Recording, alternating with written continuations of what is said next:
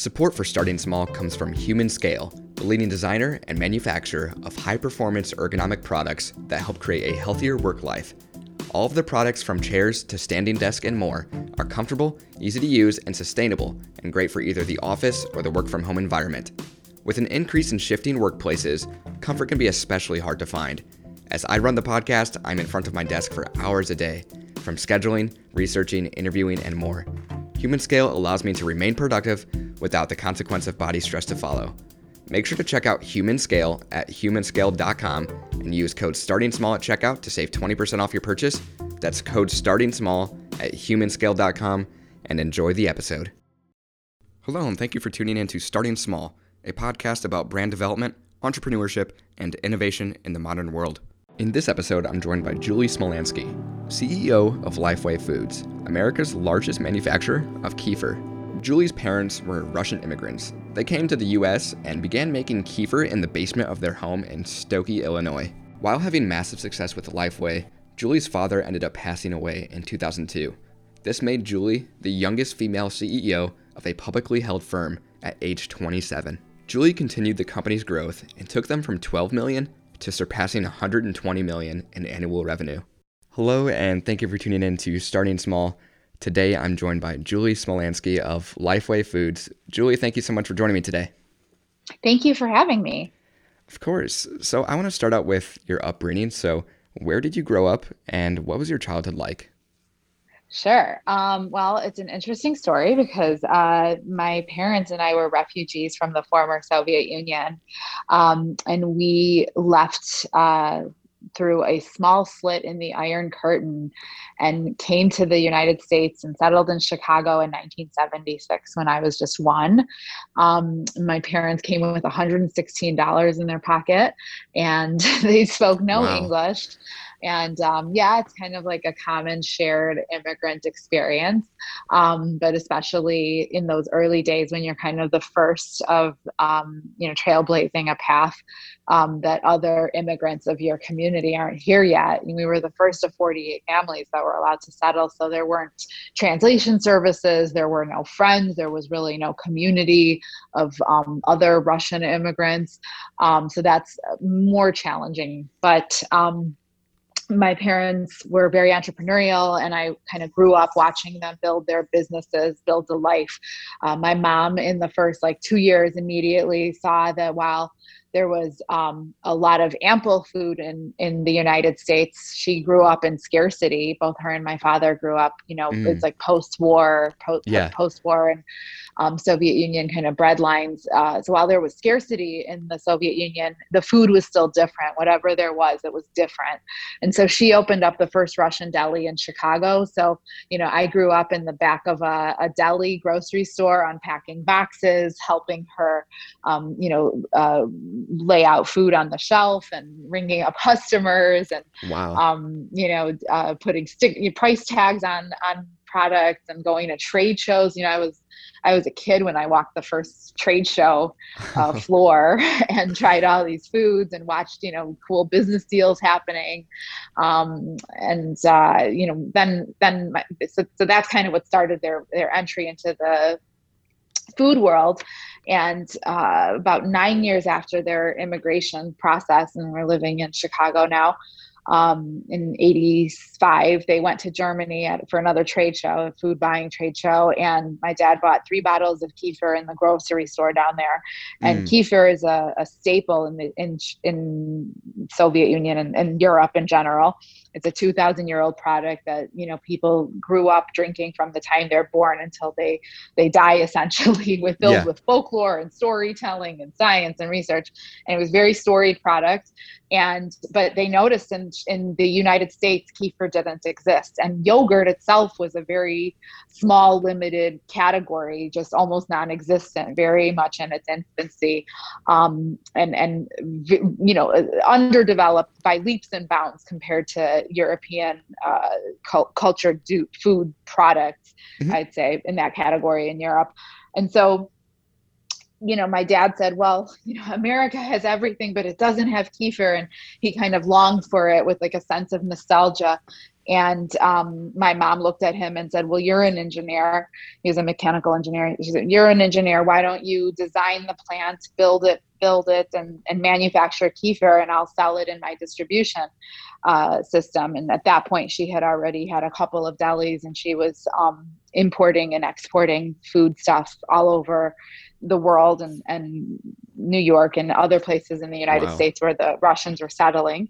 So yeah, she she had a, a distribution system, and so six months later, they incorporated Lifeway and started selling kefir into the marketplace in, in '86, and it took off.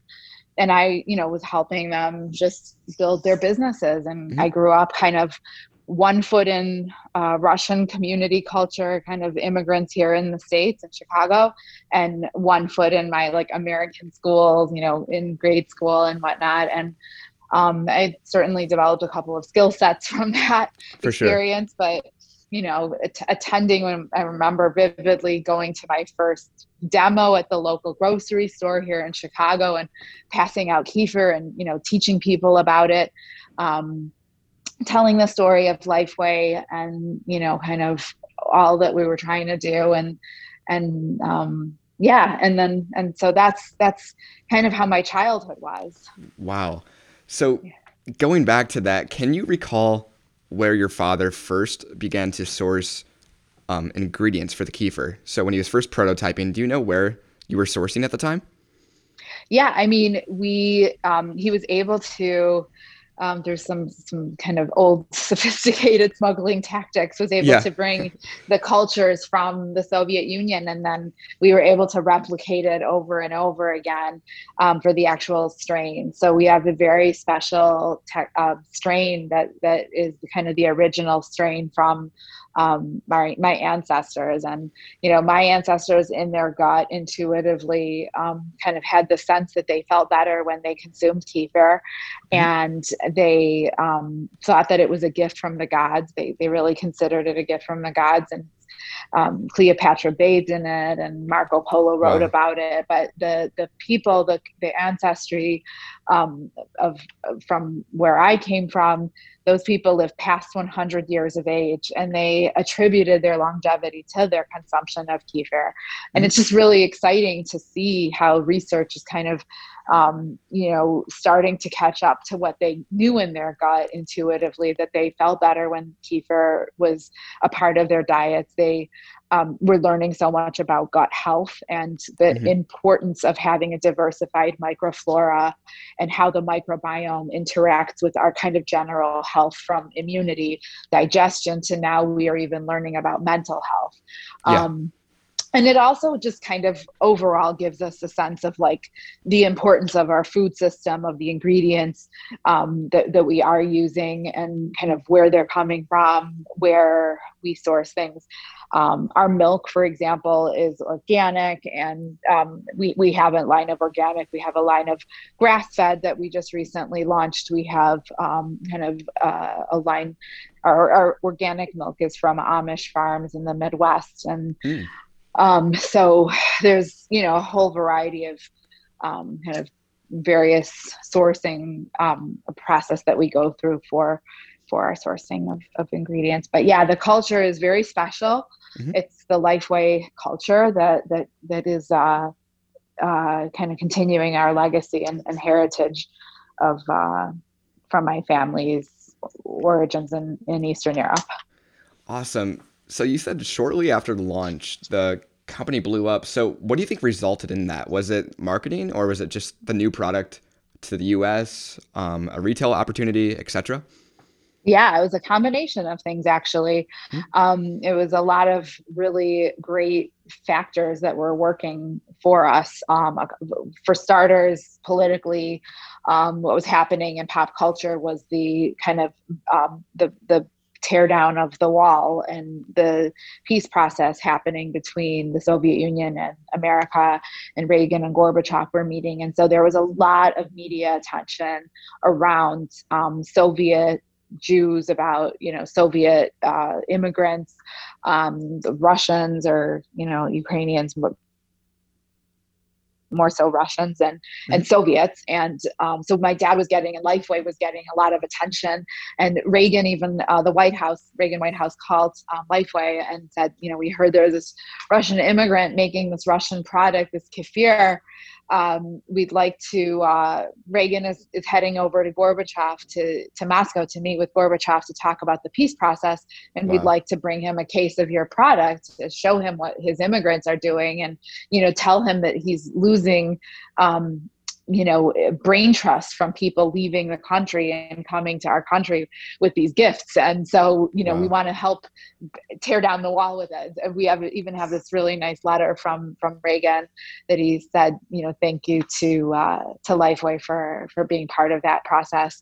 Um, so we were getting all this media attention. There was an article in time magazine about it and it just blew up. And at the same time um, whole foods and you know wild oats which Whole Foods eventually bought. But mm-hmm. all of these natural food co-ops and, and food stores were st- were starting to open up, and natural foods was becoming a thing. You know, today we look at a grocery store and we just think it's natural that there would be, you know, almond milk and soy milk and you know yeah. whole wheat and this and that and you know all these alternatives. But you know, 40 years ago, 30 years ago, it, that wasn't the case, and um, the, those kinds of healthy foods, natural foods, organic foods were just only available in big cities and in in smaller niche concept stores. And now of course that's been integrated and you know natural and organic is part of our mainstream and that's what we've been pushing. We are really pioneering that conversation. Mm-hmm. and so that that part was also really um, blowing up. And then at the same time, our bread and butter market, our first early consumers were the immigrants, the Russians that were immigrating. And there was a mass exodus. Millions of people were leaving the Soviet Union um, as the, the wall was coming down and um, they were being, you know, freed and allowed to leave. Um, and so there was that element working for us too, a market, a market the Soviets that were immigrating here that already knew what kefir was, that didn't need advertising or marketing. They mm-hmm. were at all the delis, and my mom was, you know, key to that distribution. So um, those were kind of a couple of the elements. And then we just continued to grow as we did more marketing, more PR, more science, more research. That was another piece that, and the big piece of why we're growing today is science and research that's coming out around the benefits of the microbiome and bacteria. Mm-hmm. So that's really great to see research in the States because 30 years ago, there was no research about the gut or bacteria or, or friendly, you know, or kefir probiotics. None of that was happening yet. Mm-hmm. Um, so we kind of really, really have been pushing that conversation. And um, that's what's growing now. It's it's the research and marketing and, and a strong brand with a great story and, and legacy behind it. So and, and, and delicious taste. I mean, you can't yeah, yeah. have a product, you can't have anything unless it tastes good. For sure. Yeah. That's amazing. So throughout your father's process with Lifeway, you ended up studying at the University of Illinois at Chicago in 1993. I was curious, what did you study there? Yeah, so actually, I had zero interest in business. I thought, you know, that I um, I, I was going to be a psychologist. I was doing uh, work in trauma and crisis work in Chicago. I was a rape crisis counselor.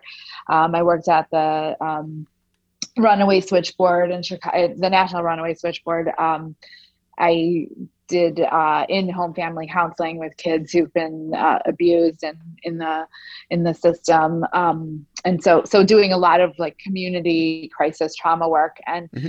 i really had a passion for um, helping i don't know i guess it's cliche to say but i wanted to change the world or yeah. whatever. Um, i think ultimately what i really wanted to do was kind of reduce suffering of people but also um, just inspire um, something a, a, more healthier way of being. Um, Self care was really important to me personally. Um, and I think, you know, it, it's psychology. I think everything we do kind of goes back to psychology. So, yeah. you know, how people make those decisions, good or bad, you know, whether they're working for you or against you, but like, what's that process? How, how can we inspire people to make more positive lifestyle decisions and choices that kind of lead them to a path of more um, hope, hopeful, uh, you know, joyful way of living, better in their bodies? Like, all of that really made sense to me. And so, I don't know. I think uh, the, the the purpose and mission is the same. It's just how I got to it and and my yeah. Uh, change in, in it. You know, I didn't. I thought capitalism was this horrible thing when I was a kid, and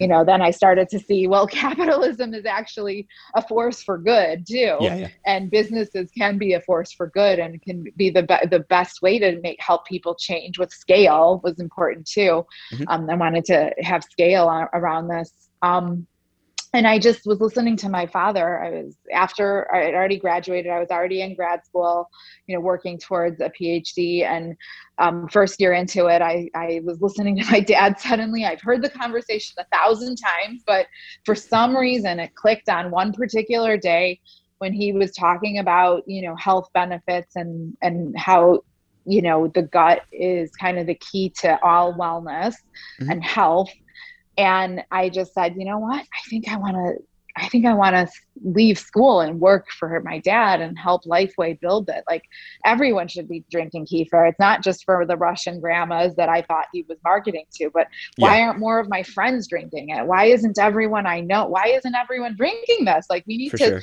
go advertise it. So i started to use those skills that i did learn. I studied advertising and really how it affected dieting behavior and, and food choices. So, how can I use that understanding of psychology that I was really spending time on and, and apply it to selling this food, selling kefir, selling mm-hmm. and raising awareness on probiotics and kefir and Lifeway.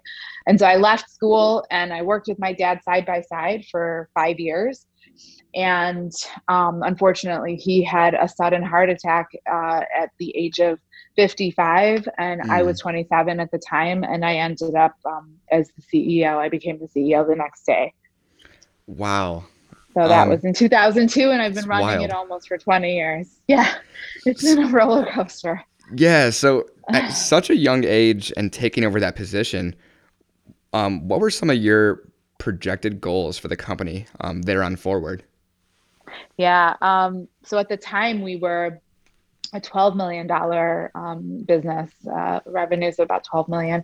We had about 70 employees. Um, my goal was to sell you know more kefir obviously to increase our revenues mm-hmm. um, to to grow the business to grow the conversation to expand the conversation around more dynamic conversations really. Um, to talk about what's really really at the core of like wellness and health and raise awareness around food insecurity, raise awareness around um, the environment, you know, sustainability. It was something we were very early on. One of the first things we did was uh, when I when I became CEO was invest in the green um, green energy and um, uh, be, become, I guess, net neutral with our carbon mm-hmm. use. So all the energy that we're using, we're putting green energy back on the power grid. Um, that was that we've been doing that almost 20 years. So, you know, just being able to mm. be good stewards of our yeah. process of manufacturing process, knowing that we're a big part of that piece. Um, but but the conversation around probiotics, we were the one of the first companies to actually write probiotic on our label.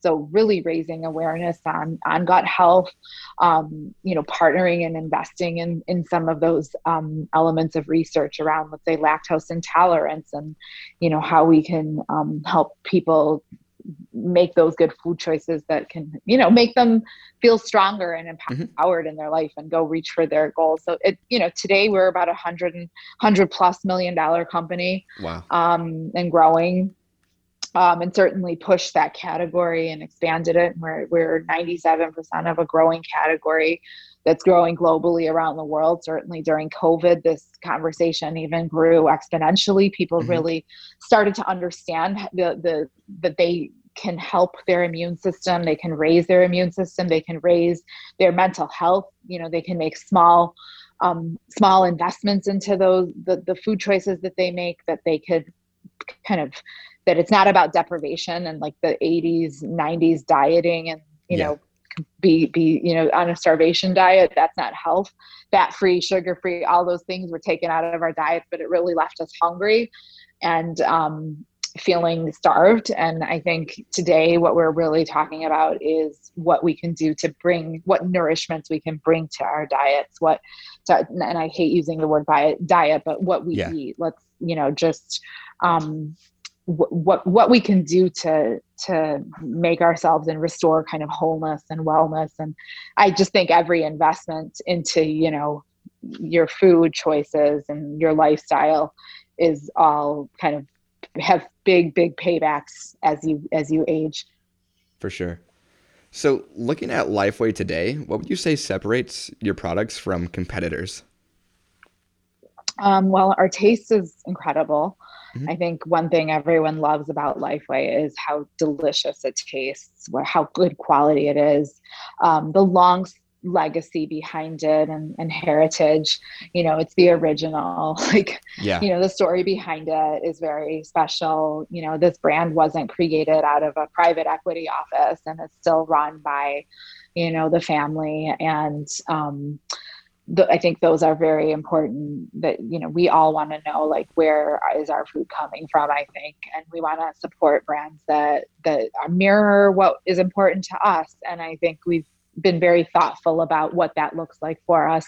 Um, that we are a brand that's you know both inspirational and aspirational, and um, we care deeply about our communities. You know, it's it's not a transaction for us. It's it's a bigger conversation, and um, you know that that we can support um, countless efforts in communities nationwide is is very important to us. Mm-hmm. Um, but yeah, I mean, whenever there's been kind of a, a, crisis, whether that be COVID or natural, um, any you know natural disaster, we've um, been as uh, forward and, and thoughtful in, in how we can aid in that space. Um, but we've we've done you know over 250,000 servings of kefir donated to uh, food pantries and food banks during the food uh, COVID crisis. Wow. We have a huge percentage of people that are um, you know hungry, food insecure, super concerned about their next meal, especially kids who aren't receiving their lunches for for you know big percentage of kids they're they're living in um, homes where you know they were really counting on that meal at lunch. Mm-hmm. Um, so being very thoughtful about those those communities and where we can help there, partnering up with some of the greatest organizations. Um, we supported all you know hospital healthcare workers and nurses throughout the crisis who maybe couldn't get those those quick um, meals uh, and, and you know just to be able to drink some kefir and get that protein calcium vitamin d probiotics like is is really important um, so you know we were really really happy that we were able to support there as well. Um, but yeah, I mean, the probiotics and the the research around our strains are, you know, kefir is is just exponentially growing, and it's um, exciting to be part of that conversation you know yeah. now more than ever we're really recognizing how important we are valuing our health i mean the mm-hmm. whole world shut down because of health um, yeah. and knowing that you know our health is linked to each other that we're not just individual but it is the collective health um, that's never been more apparent than going through a pandemic so you know mm-hmm. it's exciting to know that people care about this people want to know they want to um, can they want to make themselves feel better they want to feel good in their bodies they want to enjoy their their you know leisure times they want to move throughout the day with a lightness, with an ease. Um, sure. So we're part of that. So yeah. Amazing. So do you have any idea of what your top seller may be today, product wise?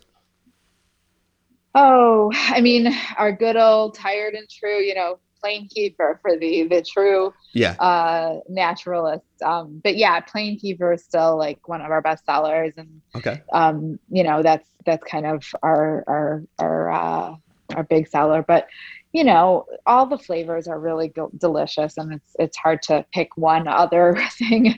but yeah, for sure. We recently launched um, lemon and coconut in mm. Whole Foods and orange, blood orange. It's so good. These flavors are absolutely to die for, and I really love all of our seasonal flavors too. Like um, watermelon is coming out for summer, and we've got um, pumpkin spice for the fall is so good. Mm. Um, holiday cookie was one of my favorite over the holidays, so it's fun to get into those flavors too. But yeah, yeah, it's exciting.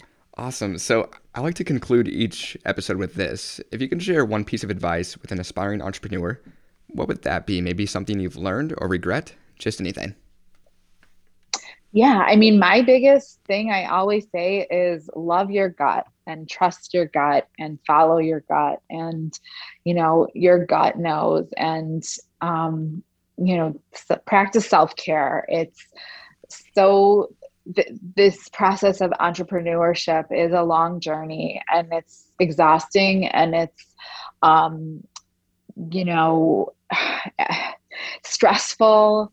Um, there are moments that will bring you to your knees, um, you know, and it, it's exciting, it's fast paced, um, but taking care of yourself and putting your own oxygen mask on so that you can help take care of others, so that you can shepherd your business, so that you can, you know, watch out for all of the stakeholders. As an entrepreneur, you are um, really that that's your job and leading all of the the, the stakeholders and um, you know to be able to do that effectively you do have to take care of yourself nourish yourself nourish your body do things that make you stronger um, mentally physically spiritually um, you know in all the different facets in your family and your community you know assess all those things but t- you know first you, you have to take care of yourself or you won't have reserves to do all the things that you need to do to be successful so for sure. Well, Julie, thank you so much for joining me. And to the listeners so out there, welcome.